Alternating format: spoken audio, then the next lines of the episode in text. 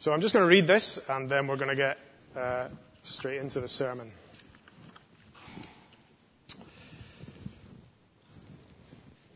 From verse 33.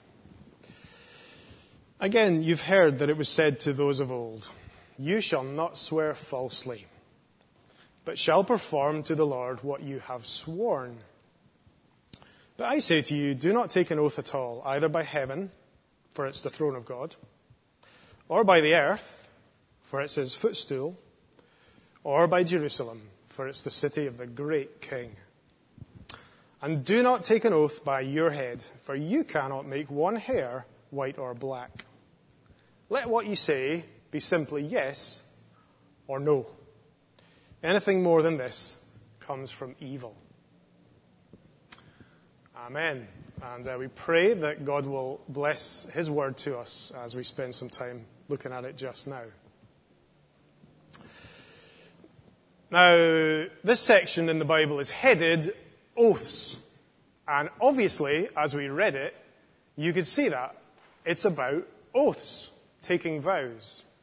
Now, I don't know the last time you swore by an oath to do something. I suspect it was a long time ago, if you've ever done it at all. It's not really a practice that we're familiar with. It's not something that you regularly do, I would imagine. But maybe closer to your own experience is making a promise. You know about that, don't you? So people have made promises to you, and you've made promises to other people. So that's a bit more familiar to us, but even more than promises, this passage, if you think, well, okay, it's about oaths, that's got nothing to do with me, so it's irrelevant, Think about promises, but even more than promises, this short section where Jesus is talking, Jesus really wants to focus on, and what's underneath what he's saying, the whole issue of truthfulness. Now, truth, I think, is something that we all know about. Something that matters very much to you and to me. You want people to be truthful to you, and you know that you should at least be truthful to other people. So, uh, that is where we're going tonight.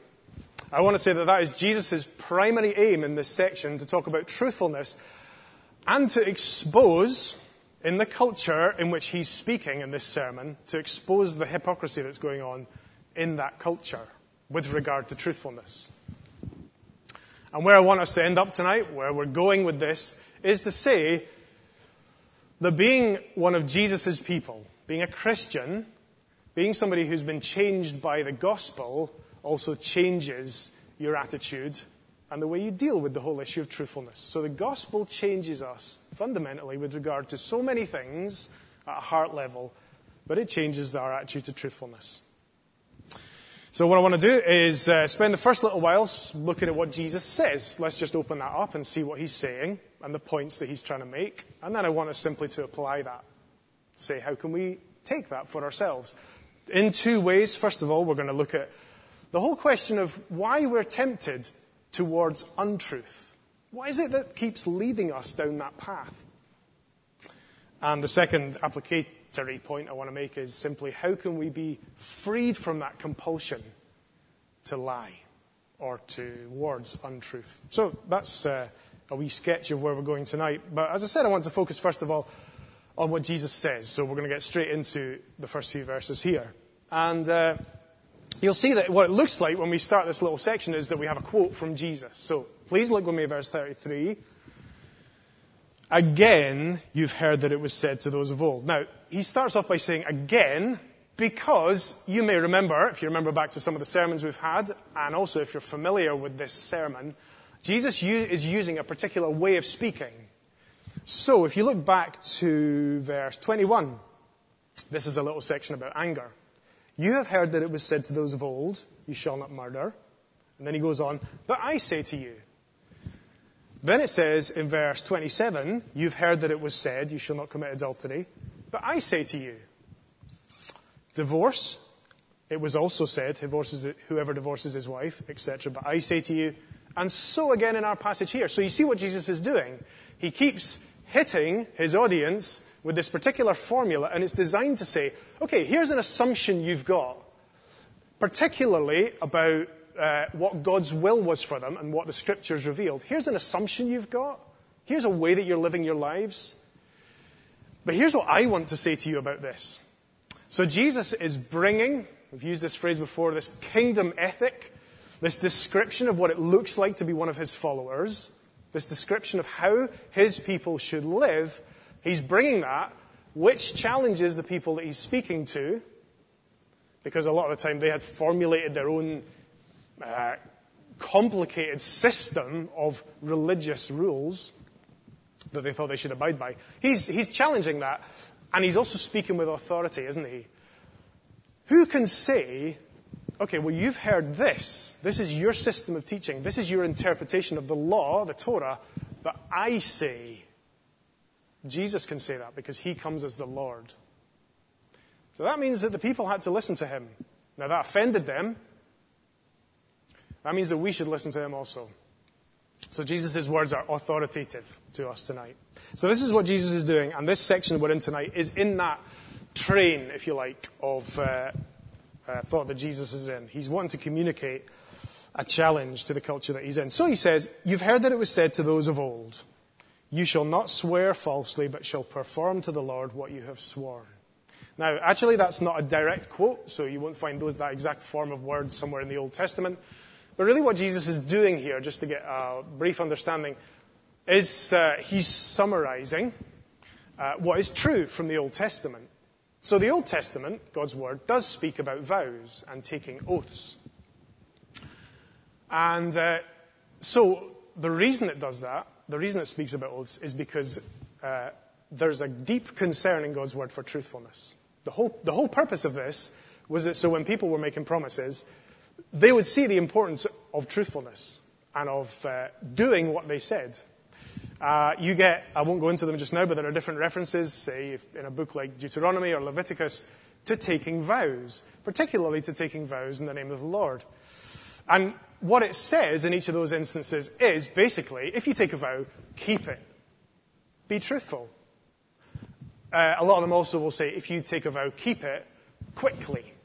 So don't take a vow lightly and think, ah, I'll deal with that when I feel like it or when I remember.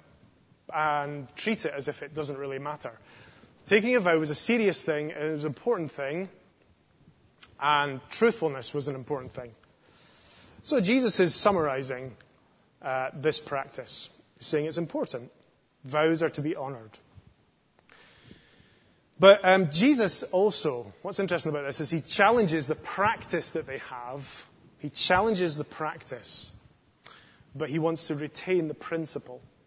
So what he says is, you've heard that it was said, you shall not swear falsely, but shall perform to the Lord what you've sworn. Okay. But then he says in verse 34, but I say to you, so there's a challenge. I say to you, don't take, a, don't take an oath at all.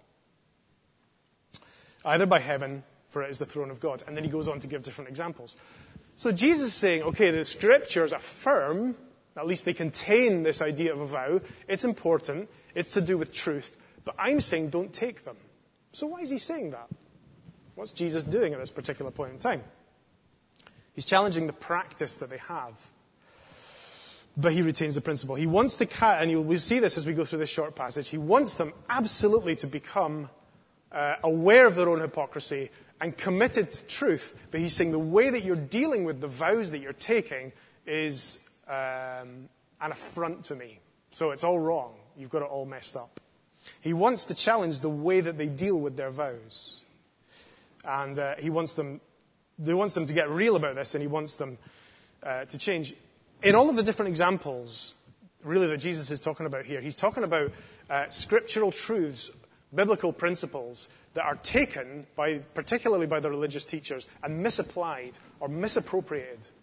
And really, these people who are misapplying the scriptural principles and truth are leading so many other people astray. And uh, Jesus wants to come and correct this with his teaching. So he challenges them, and he, uh, he says, I say, do not take an oath at all. He then describes four ways in which they take vows. So you would have seen that as we read through it. I just want to read briefly these couple of verses and then just uh, explain why he says this. again, it might seem a strange practice to us. It's quite culturally different from what we're used to. Because he says, I say to you, don't take an oath at all, either by heaven, was the first one, for it's the throne of God, or by the earth, for it's his footstool, or by Jerusalem. Uh, and finally, don't take an oath by your head. These four ways in which people were swearing by these different things. He says, don't do that. Don't do it by any of these ways that you may do it. You may be tempted to do it. Why? Again. Well, uh, there's a couple of things going on here. The, they're swearing by these different things. Swearing, I promise to do such and such by Jerusalem. I promise to do such and such by heaven. Or however they would have phrased it. There was a concern, which really came from a, a good place initially. There was a concern not to say the name of God amongst the uh, believing community. So God's name, the name of God, was seen as so holy that there was a desire not to say it. And so in some senses, this could be seen as an attempt not to desecrate the name of God by saying it out loud, and so they would swear by different things. But there was also a real problem here because what in fact was happening is that people were making kind of gradations of vow. So if you didn't swear by the name of God, you could swear by something else. And if you didn't swear by that thing, you could swear by this thing. And what was actually happening was that these different things uh, had different values or different levels of truthfulness attached to them. So if you swore by one thing, that was seen as a more binding vow than if you swore by another thing. It became a whole complex system of uh, vows that were going on. And Jesus sees that. He cuts to the heart of that practice and says, that's hypocrisy and it's nonsense. And it's not biblical and it's not what my Father would have you do and it's what, not what should exist in my kingdom. So you need to stop it. We get another, I'm just going to read a, a verse from Matthew chapter 23 where Jesus again attacks this practice. And uh, in some senses, you get a clearer picture of it here in Matthew 23. I'll just read from verse 16. Jesus says in very strong language, Woe to you, blind guides, who say, If anyone swears by the temple, it's nothing. But if anyone swears by the gold of the temple, he's bound by his oath. You blind fools, for which is greater, the gold or the temple? And then he goes on in verse 18 If you say, If anyone swears by the altar, it's nothing, but if anyone swears by the gift that is on the altar, he's bound by his oath. So, there's another example. Uh, there was a general practice of saying uh, we can be more truthful here and less truthful here. This vow has more weight than this vow. And Jesus says, rubbish. So Jesus is challenging the, pr- the, the practice that exists. And uh, he's also saying, of course, uh, and that comes out in the text, he's saying that all of these different things that you're swearing by, you're trying to avoid my name, and you're saying all these different things heaven, earth, Jerusalem, their head, however they would say it, their name or whatever. These are all my things anyway. You can't swear by uh, all of these things as if you control them. So I swear by such and such a thing that I will fulfill this vow. Jesus is saying, well, that belongs to me. You see the way he says that? Verse 34 Don't take an oath either by heaven, for it's the throne of God, or by the earth, for it's his footstool, or by Jerusalem, for it's the city of the great king. Jesus wants to remind the people that he's speaking to of the, uh, of the fact that all of their world belongs to Him. And He wants to challenge the attitude that they have, where they seem to think that they're able to pick and choose when they tell the truth. All of these different things by which they're swearing belong to Him, as well as their own heart attitude to what they say and how they say it. So, this is the challenge that Jesus gives. And um, also, what we see in this uh, short passage is uh, kind of as in the same way that we see with divorce. Jesus is saying to the people, you know, when we were looking at the passage on divorce a couple of weeks ago, Jesus is really saying, you're spending so much time focusing on the different caveats that you might put in place, the technicalities that could allow you to get divorced. You've forgotten that it's all about marriage. Stop spending all your time discussing all the different yeses and nos of why you might or might not get divorced, and being selfish and not caring about your marriages and the, and the promises that you've made, and focus on marriage as a reflection of the relationship that exists between Jesus and his church. So he's saying with this whole thing of oaths, you've got so many technicalities going on around your oaths, you've forgotten it's all about being truthful. The way you speak to somebody shouldn't be, you shouldn't have multiple contingencies in place, depending on how you feel or what you're trying to get out of them. Be truthful. Be truthful. So, uh, really, uh, we culminate then in verse 37. Jesus says, it's very stark, really, isn't it? It's quite clear to us what he says. Let what you say be simply yes or no. Anything more than this comes from evil.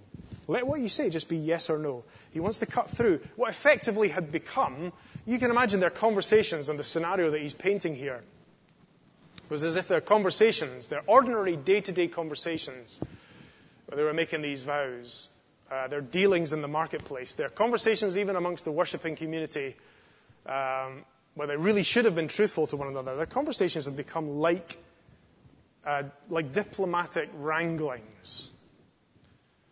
You know, two different countries who utterly don't trust each other.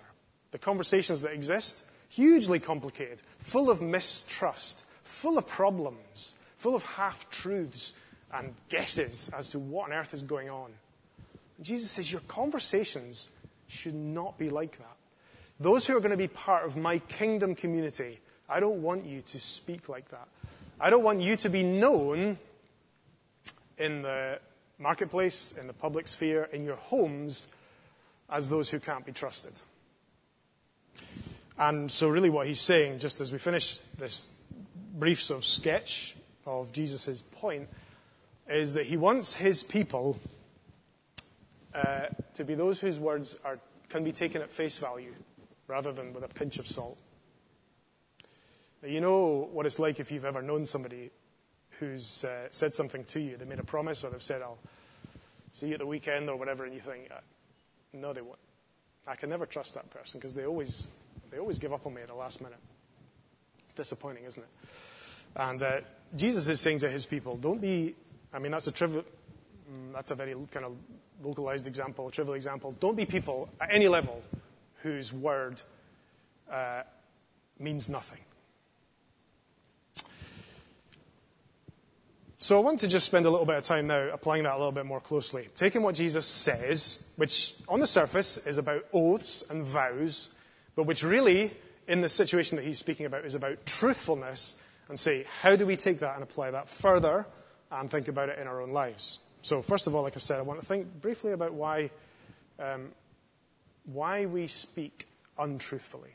What is it that motivates us? Because it's easy in some ways to say, okay, don't lie. Just don't lie. We understand that. Our young children understand that at some level. But what is it that leads us, draws us towards being untruthful? Uh, there are many different things. I'm just going to mention three. So the first one, I think, is that we can be afraid. I think we can be afraid, if we're honest, of what the truth about ourselves will reveal. And um, what it will mean for ourselves. Sometimes we're afraid to admit it to ourselves. And sometimes we're afraid to let the truth come out before other people because of the way it will touch on who we are, how we're known. Um, and so, what we can do, the way that we're tempted maybe to distort the truth in that situation, is just to cover up. We can do that in all kinds of ways, can't we? We can just cover up. Now, in thinking about this and in applying it, we have to get to the point where we're saying this could be a direct lie, but I want us to think more subtly than that. And that's the way untruth works, isn't it? It's not just all about telling uh, big black lies. We're so complicated, sinfully complicated sometimes, often, that the way that we tend towards untruth can be complicated also. So the way that we cover up things about ourselves, or the way we cover up truth, uh, can also be complex. Um, now, what's the problem with that? We, why do we do that? I think we do that because primarily we kind of kid ourselves about the way that we're seen. We forget, first of all, ultimately, I suppose, that, that everything about us is already laid bare before the one who made us. Uh, a, a, kind of fundamental level, that's a, a, a thing that we can so easily tend to forget. It can be possible for us to want to create a self. And I, we all understand why we do that, don't we? We want people to think well of ourselves. We want people to think well of us.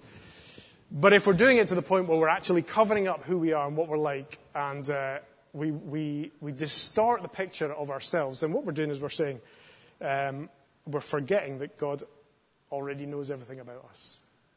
And it may be that for a time we can make somebody else think something of us, but when we get to the nitty gritty of the heart level, when we sit before God, we just have none of that.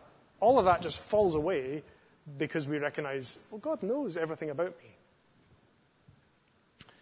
And uh, so it can pr- be pretty hard hitting, can't it, when we try and maintain a public face or create a certain impression about ourselves, or worse, lie badly, uh, get into a circle of lying about a particular aspect of our lives, and then feel the call of God reminding us that He just knows us.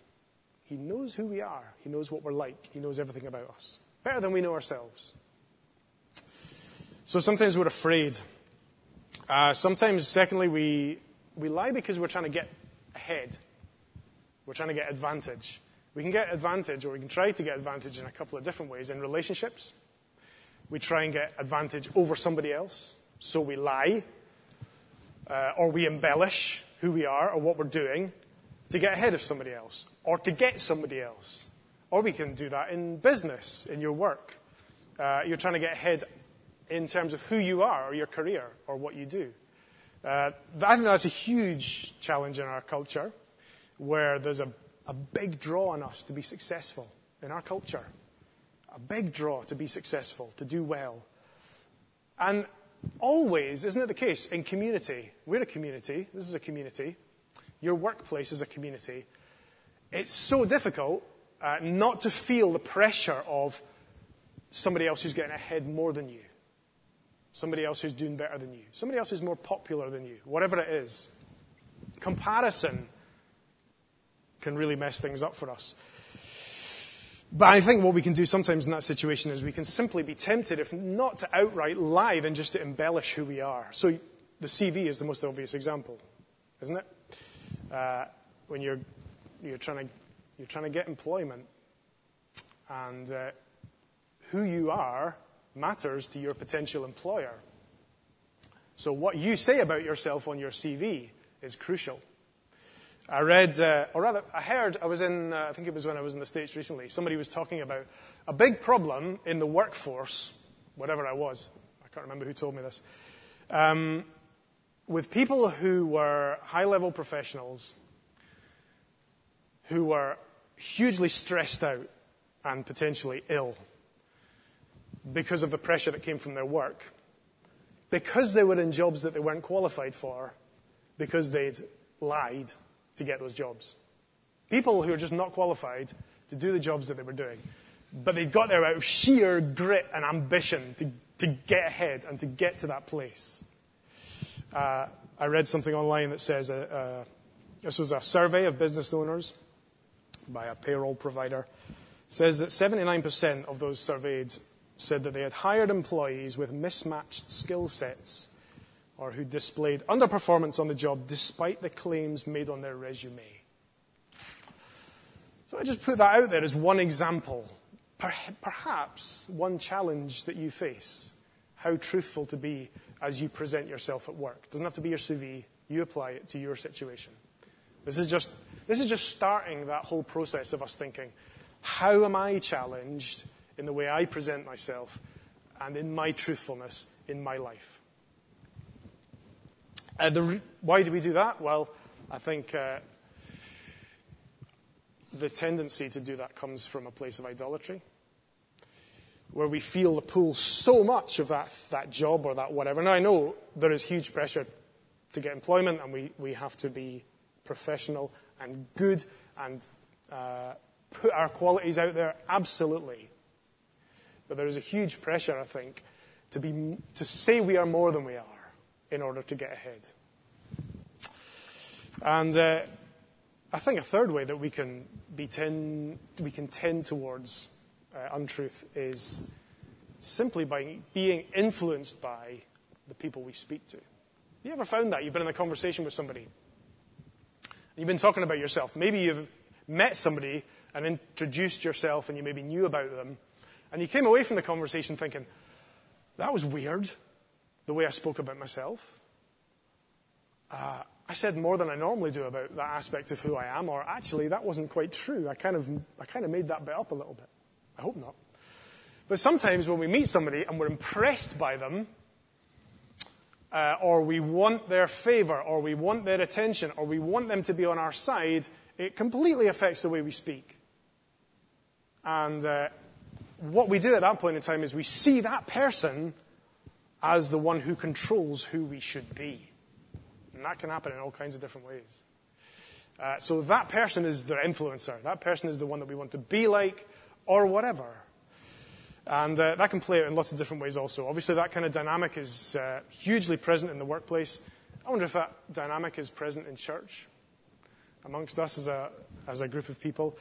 Are there people who you, who you, their opinion is so weighty to you that you'll change the way you speak? You'll alter the things that are true about you or the things that you want to say to them because you want them to be on your side. There was an interesting story that did the news almost all week last week. It was about a girl in the States who was a, a fashion blogger. Um, and she, she basically used to take photos of herself looking pretty, wearing clothes that were expensive, put them online, and people would pay her. And uh, she quit. She said, I hate this. I don't want to do it anymore. And uh, what she did was she wrote this big new thing saying, okay, this, is, this stinks, this way of life. It's fake. I've spent my whole time taking photos of myself and writing things about my life, and it's not real. I do it because I want approval. I do it because I get paid, but because I want approval. And so I spend my entire life living a lie and being utterly insecure. Now, the fallout of that was that some people said, uh, Thank you for doing that, you're my hero, and some people were very cynical. I make no comment, but the fact is that she was saying that the way I present myself is a certain way, and it's a lie because I want X amount of people to love me. So she gave the example that if she put up a photo of herself and it got like 80 likes, that wasn't enough. She'd take the photo down because it didn't get her enough love. So that's a kind of, that's a social media example. But again, we have to take something like that, think it through and think, how am I? Am I being so affected by somebody else that it's twisting what I think of myself? It's making me live a lie in very subtle ways. So I think really the whole idea of truthfulness can take a knife to our, our, our culture in lots of different ways. And a culture that is so obsessed with success, getting ahead, image, personality, the whole concept of truth can be a bit of a wrecking ball in that whole culture. But also, we have to think also that it is a potential wrecking ball, or at least a mirror that gives us a big fright when we hold it up in front of our own faces, our own hearts. So, thinking about the whole issue of truthfulness is something that we have to take to our own hearts. Now, what I want to do finally is just ask the question uh, how can we be free from this compulsion? How can we be free from this? Jesus says, tell the truth, be truthful. How? I want, first of all, just to suggest that uh, you can't just be a moralist. So, being truthful is something that lots of people talk about, isn't it? We, we talk about truth tonight, but you could go to any number of religious meetings, philosophical societies, or whatever, and people will talk about truth because they think truth's a good thing to do, to be. And that's fine. But it's more than just trying to be truthful, because truthfully, if we just try and be truthful, we'll get so disappointed with ourselves if we're honest, surely. And other people will certainly be disappointed with us because we just fail so much. It's so hard to be consistently truthful. And the other complexity that we have, I think, is that when we're trying to be truthful sometimes, we can think, wow, I'm, I was so truthful this week. And actually, all we did was uh, offend people and be rude to them. Or we can be so truthful and so proud of being so truthful.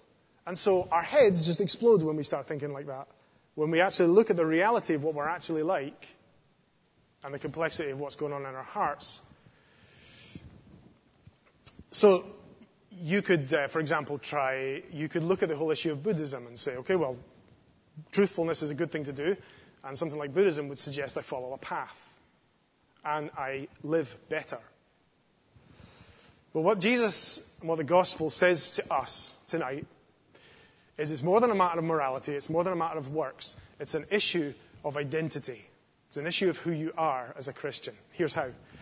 Second thing I want to say is we have to understand that this whole thing and all of these different issues, we're talking about truth tonight, but as we apply all of these different things to our lives, it's all a matter of identity, of putting on an identity. Not working at an identity, not spending your whole life trying to be something. You know, we can do that in a whole load of different ways, can't we? We can spend our lives trying to be successful. We crave attention. We crave a personality. We crave love. We crave likes on Facebook, whatever. And uh, so it's a question of being.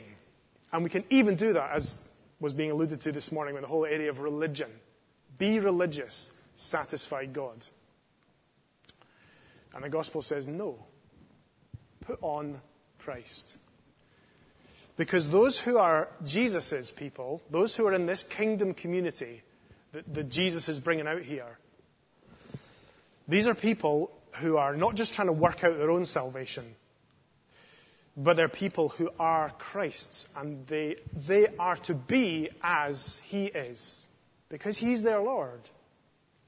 So, what we understand tonight is when we think about identity, we're to be, just to take this immediate example, we're to be truthful because He is truth. See? He is truth. Jesus is truth. And if He's our Lord, if He's our King, then we're to be like Him. If He's the one who's given us birth into this new life through the gospel, because He's revealed to us the kind of the poverty of our hearts, but said, I love you in the gospel, then, then we take on a whole new character. We put on Christ. And so we have this new identity. Let me read a couple of verses to you.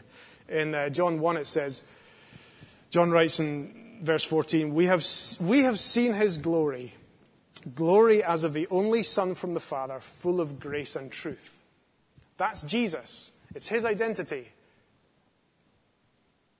There's no untruthfulness in our Lord. And then we get this verse in Colossians, and that's, this speaks to us about us. It speaks to the church in Colossae, it speaks to us about uh, as being Christians. It says, Do not lie to one another. So that's very direct, isn't it? Don't lie to one another. There's that practice. But it says, Seeing that you have put off the old self with its practices and have put on the new self which is being renewed in knowledge after the image of its creator. After the image of its creator. We're to be truthful. That's an aspect of who we're to be because it's being like our creator and the one who saved us. So think identity. If you're a Christian tonight, uh, get that straight in your head. Think about it in terms of being like the one who has gifted you salvation, being like the one who is your Lord. And so thinking like that means that you have to start thinking about being close to your Lord. It's really difficult to do that if, if he's miles away from you and if you've, if you've been ignoring him and if you've been running from him. So it's a question of identity. And uh, interestingly, you see at the end here it says, the end of this passage, anything more, anything more than just yes or no, anything more than being people of integrity and truth, anything more comes from evil. We're to be after our Lord because he is truth, not after Satan, who's the father of lies. And the third and final thing, just in terms of how we can be free from this compulsion to lie or to manipulate or to try and get ahead is transformation that comes through the gospel. Know the gospel really well. Know what it means and what it's done for you.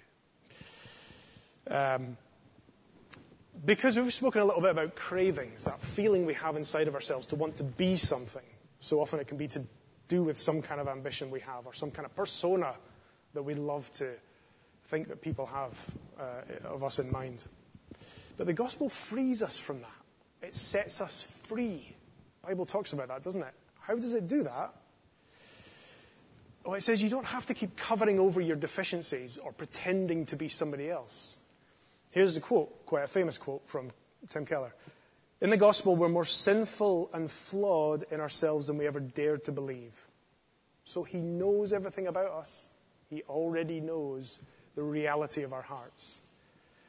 But at the very same time, we're more, more loved and more accepted in Jesus than we ever dared hope.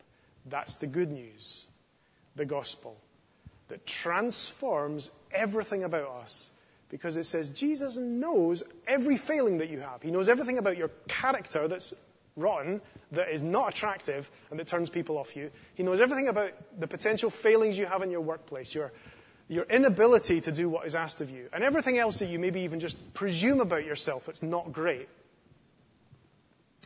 He knows all these things. And uh, even if they're not true, even if sometimes we're just, we can get down on ourselves and we think far too much about this, he says, uh, I love you with an everlasting love. And I've redeemed you. I've set you free from having to create, if you like, your own persona, your own success story. And so in the gospel, you are ultimately loved in Jesus. So in the gospel, we're free from having to cover up all our faults because he knows them all and he's still chosen us and called us and loved us. If I can put it like this, we don't need to save face constantly because we've come to understand in the gospel there, there is no face to save. It's like we've come to understand the, the personas that we can construct around ourselves. They're just empty and pointless. We don't need them. Uh, in the gospel, we don't need to lie to get ahead. So, that ambition that we have that drives us towards untruthfulness, we already have every spiritual blessing in Christ. We have every riches, all the riches of being a child of God. We've been adopted into his family. We've been given a glorious hope for the future. And we have the presence of the Holy Spirit with us now.